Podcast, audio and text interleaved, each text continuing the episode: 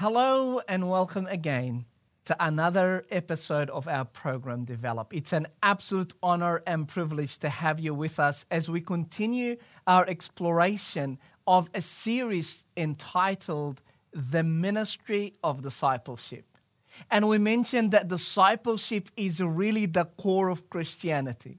Jesus, when he called his disciples, he called them to a way of life. He called them to be a specific type of people in the world. And that is Christianity. It's not about theological understanding or uh, activities in a particular religious environment. It's about being a specific type of person.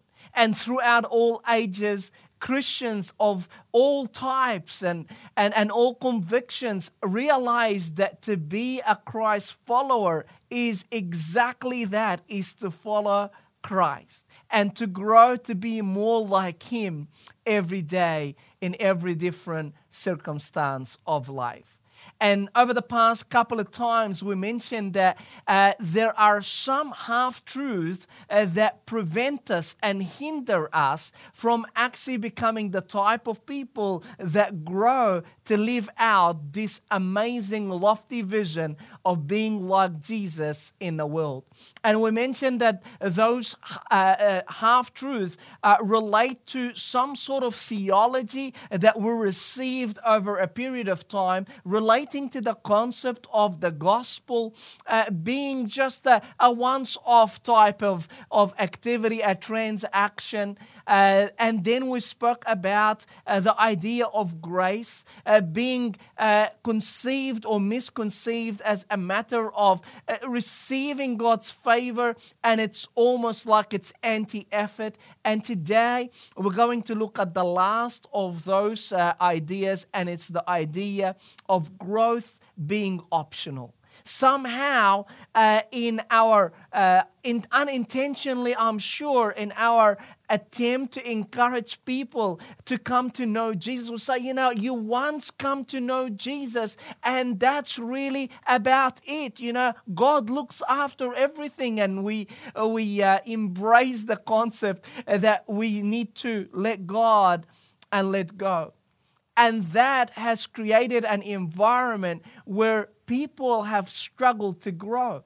In fact, in one of the uh, research conducted uh, by a prominent church uh, in America, uh, produced uh, a report called the Reveal Project, and they uh, documented that 25% of uh, born again Christians consider themselves either stale or stagnant and not growing. That's 25% of genuine Christians who are struggling to grow. And you wonder why is that uh, a reality in our midst? Maybe something that you've observed, maybe even you observe it in the mirror. We begin life with Jesus with utter enthusiasm, a desire to grow and become everything that God wants us to be and designed us to be. Yet we somehow stumble and struggle and at times deteriorate and we don't grow.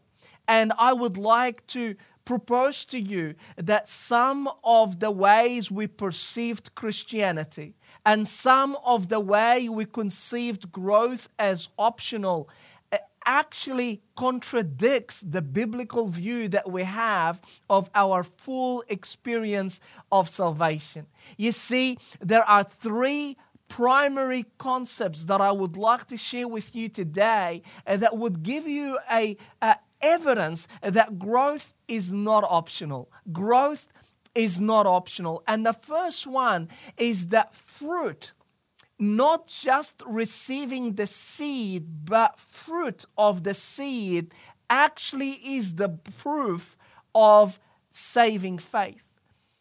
Germination is what, you know, we say, you know, we receive Jesus in our hearts, and, and some of us have made that emotional decision without repentance, or, or maybe we made that decision without actually allowing the Holy Spirit to regenerate us. It was more like another activity or another um, type of, uh, you know, Christian participation in a service where we went up the front and we raised the hand and asked someone to pray for us without a full understanding that when we receive Jesus, we receive a divine life, we receive a DNA that ought not only to change our eternal address, but our earthly way of living that Jesus in the parable of parables of the sower explained that just uh, uh, receiving the seed didn't necessarily explain the,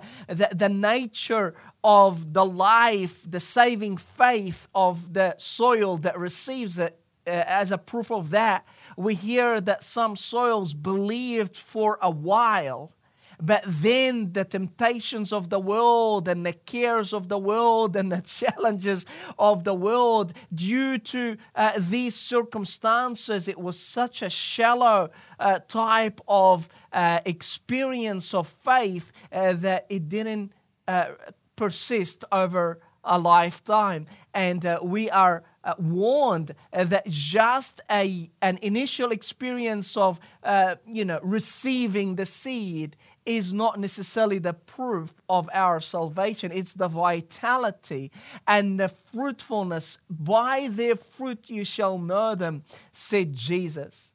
Uh, then the second point that enables us to uh, confront the concept that growth is optional is that there are uh, incidents in the Bible where, uh, where we are taught that some people pretended uh, to experience a genuine faith, but they were actually mm, considered wicked by Jesus. Uh, Jesus mentions in Matthew chapter 7 that some people will come to him and say, You know, uh, haven't we casted out demons? Haven't we prophesied? Haven't we uh, actually accomplished, you know, some miraculous works in your name? And he would say, Depart from me, you evil ones, or wicked ones, or evil doers. So there, there, there, there is un, uh, undisputably times where people pretend to have received Jesus. But the truth is, if they don't grow in the life of Jesus, uh, there is uh, potentially a question mark surrounding their experience, their initial experience of salvation. Was it actually genuine? Or was it like Judas, who was considered one of the 12? That he fooled everyone, uh, but after three years, he was discovered to be fake. Then, the third concept that we learn about throughout the New Testament is the persistence of our walk with Jesus, our growth in our intimacy with Him, in our life of godliness, in our interactions with believers, in our influence in the world, our persistence and perseverance in that type of life that actually matters most. You know, we, we see um, people that claim uh, that they were part of Christ's family, but as it tells us in 1 John 2:19, they they did not remain with us because they were not from us. They didn't belong to us from the start. It was the continuation of the walk with Jesus that proved whether their faith was genuine. You see, we are absolutely saved by faith.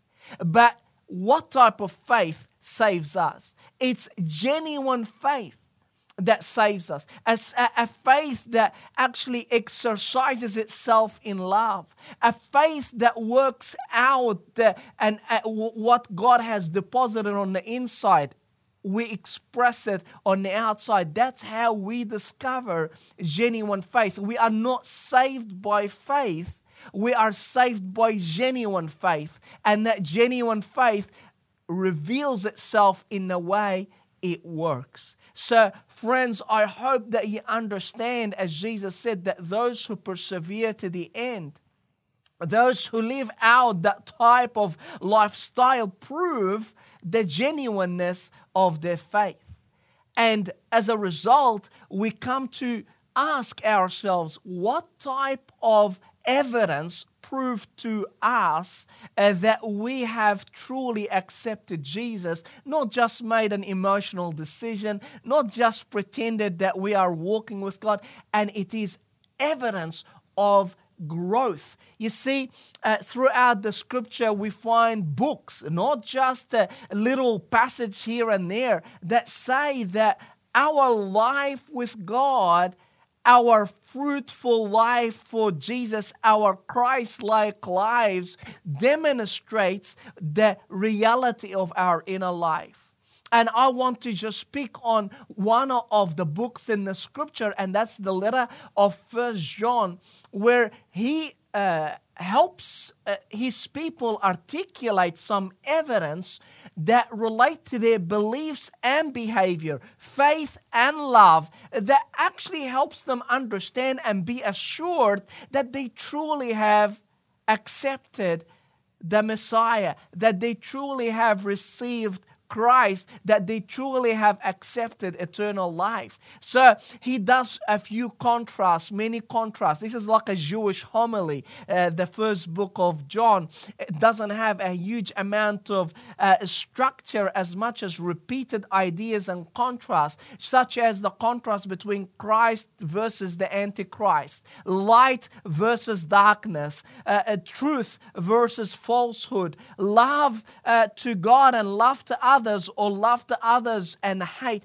It just expresses in contrast the reality that there are some evidence of people that are truly are walking with God and those who claim to be. That's why you look throughout the book and he says, Those who claim to be, and then he gives us evidence whether they are from the truth or whether they are false or falsehood. Those who have carried on the tradition and have been swayed and deceived by uh, uh, false teachers. And uh, I'd like to share with you just four of those uh, declarations or those evidence that John sh- shares with us to help us understand that life with Jesus is a continual growth in sanctification where our beliefs and our behaviors begin to exhibit the DNA that we received when we received Jesus. And the first one, he the first evidence that we can look at is that those people who have truly accepted Jesus, they would be known by living in the light. The ongoing life in the light. Look at what he says in First John chapter 1. He says, and verses 6 to 10, he says, if we claim to have fellowship with him, you see the claim? It's, a, it's like we, if we say that we truly have fellowship with Christ, and yet we walk in the darkness, we lie and do not live out the truth. Can you see that? Can you see that just because we say something, it doesn't actually prove that it's true unless it's lived out. If we claim, we could claim anything, but we might be lying. It says, but if we walk in the light, can you see the premise? Can you see the condition? If we walk in the light, as He, that is Jesus, is in the light, we have fellowship with one another. And the blood of Jesus, His Son, purifies us from all sin. Again, if we claim to be without sin, we deceive ourselves and the truth is not in us. If we confess our sins, He is faithful and just and will forgive us our sins and purify us from all unrighteousness. If we claim we have not sinned, we make Him out to be a liar and His word is not in us. What are we hearing here?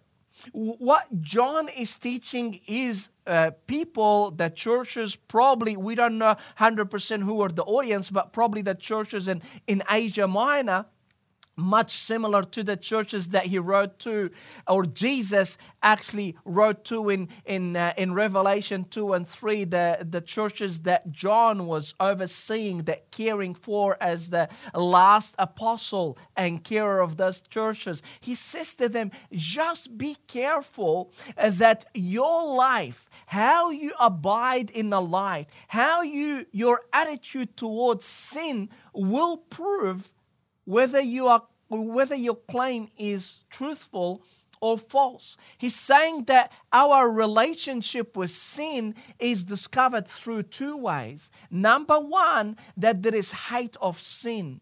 And number two, uh, there is complete and utter dependence on the blood of Jesus to forgive us of our sins. So, how could he say that we can't be living uh, in sin, but he's saying, you know, you lie if you think that you don't have any sin.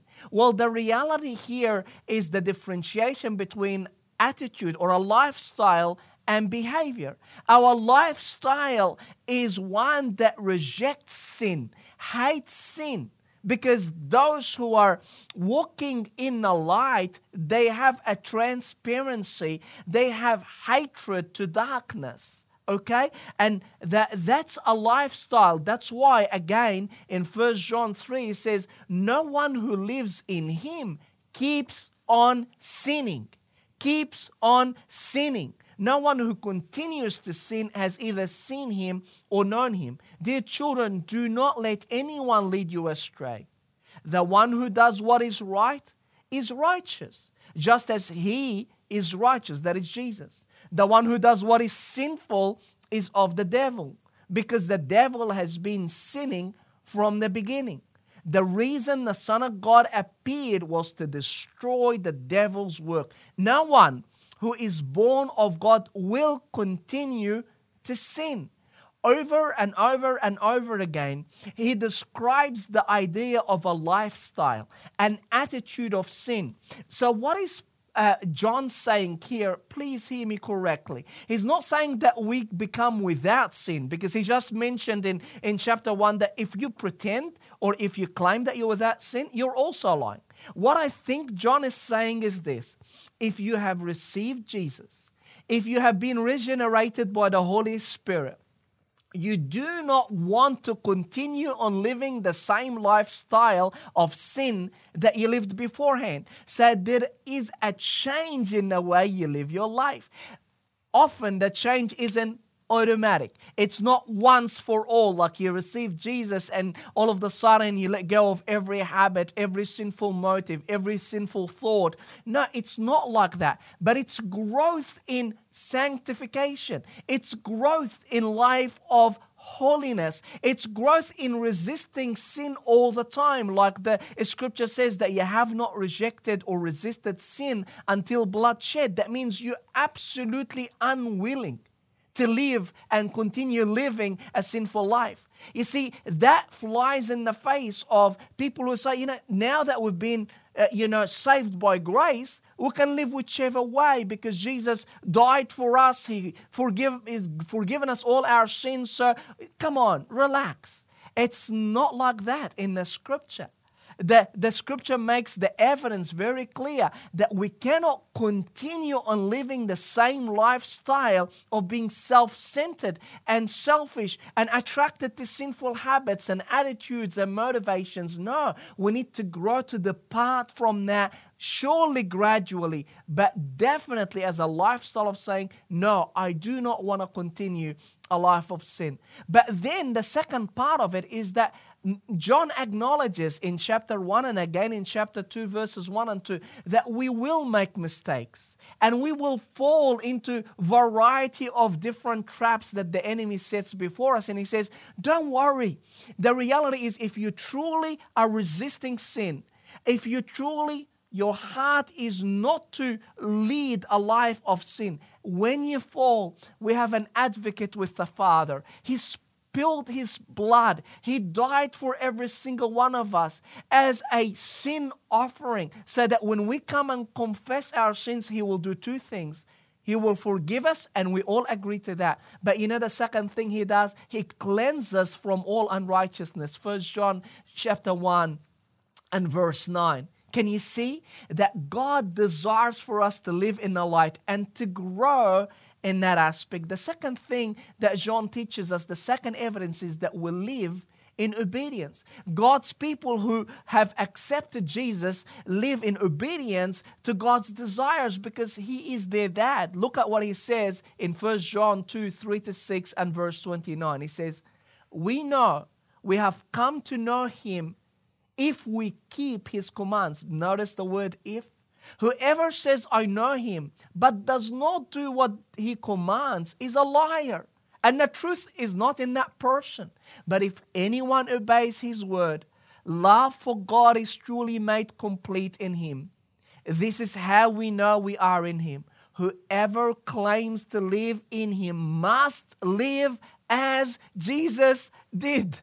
Whoever claims to live in him must live as Jesus did. If you know that he is righteous, which he is, you know that everyone who does what is right has been born of him. You see, the second thing uh, that the scripture makes clear if you have received Jesus, you're going to grow to become like him. Whoever claims to live in him, that is, you have a unity with the Son of God, you must live like him. You must imitate his way. That's exactly what the obedience of the New Testament is all about. The obedience of the New Testament is not obligation to set a rules and regulations as if God is the fun police. No.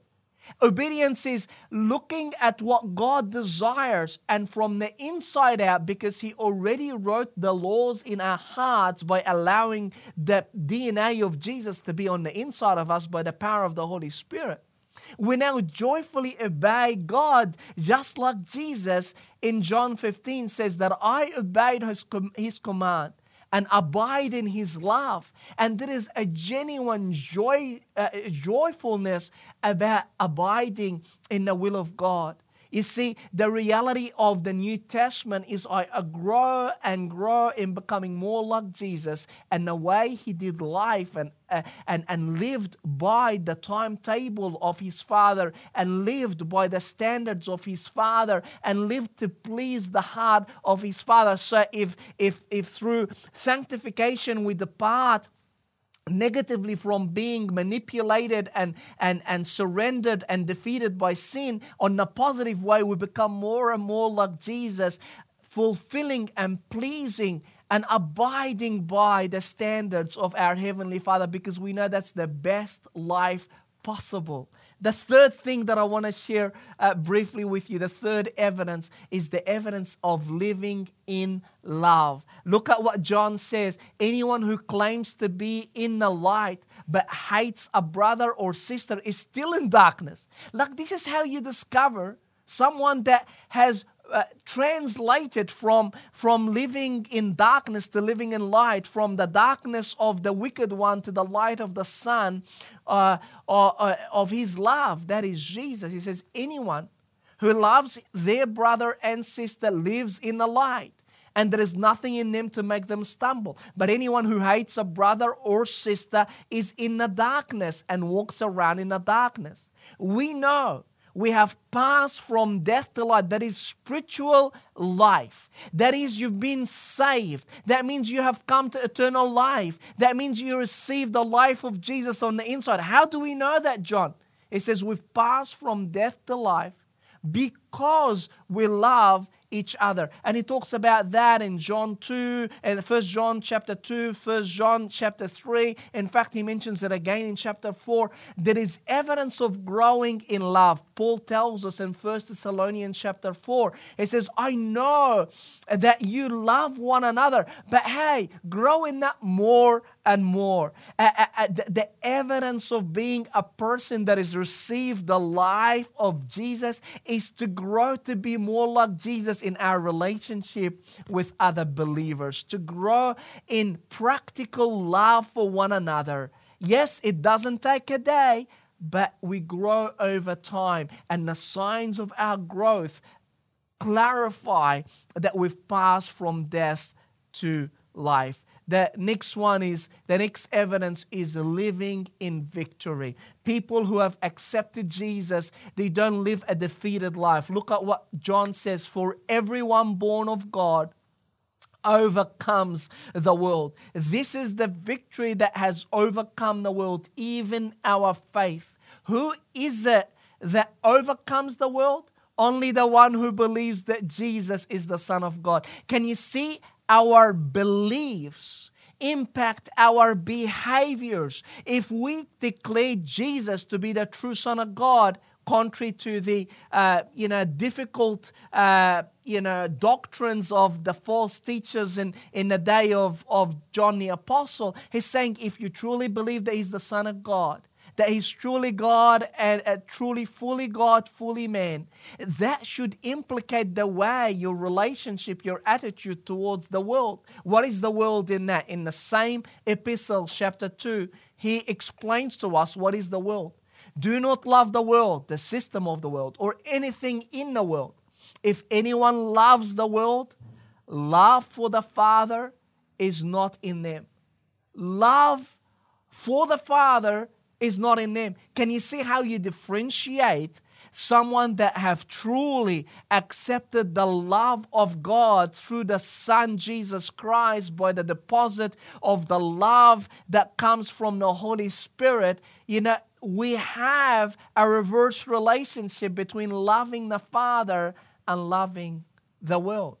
For everything in the world, the lust of the flesh, the lust of the eyes, and the pride of life comes from comes not from the Father, but from the world. First John chapter 2, verses 15 and 16. You see four different indicators, four different evidence of somebody that is growing in their relationship with God, not just in their knowledge of the faith, but in their life, not just in the doctrine, but in their duty, not just in their beliefs, but in their behavior. Can you see the growth?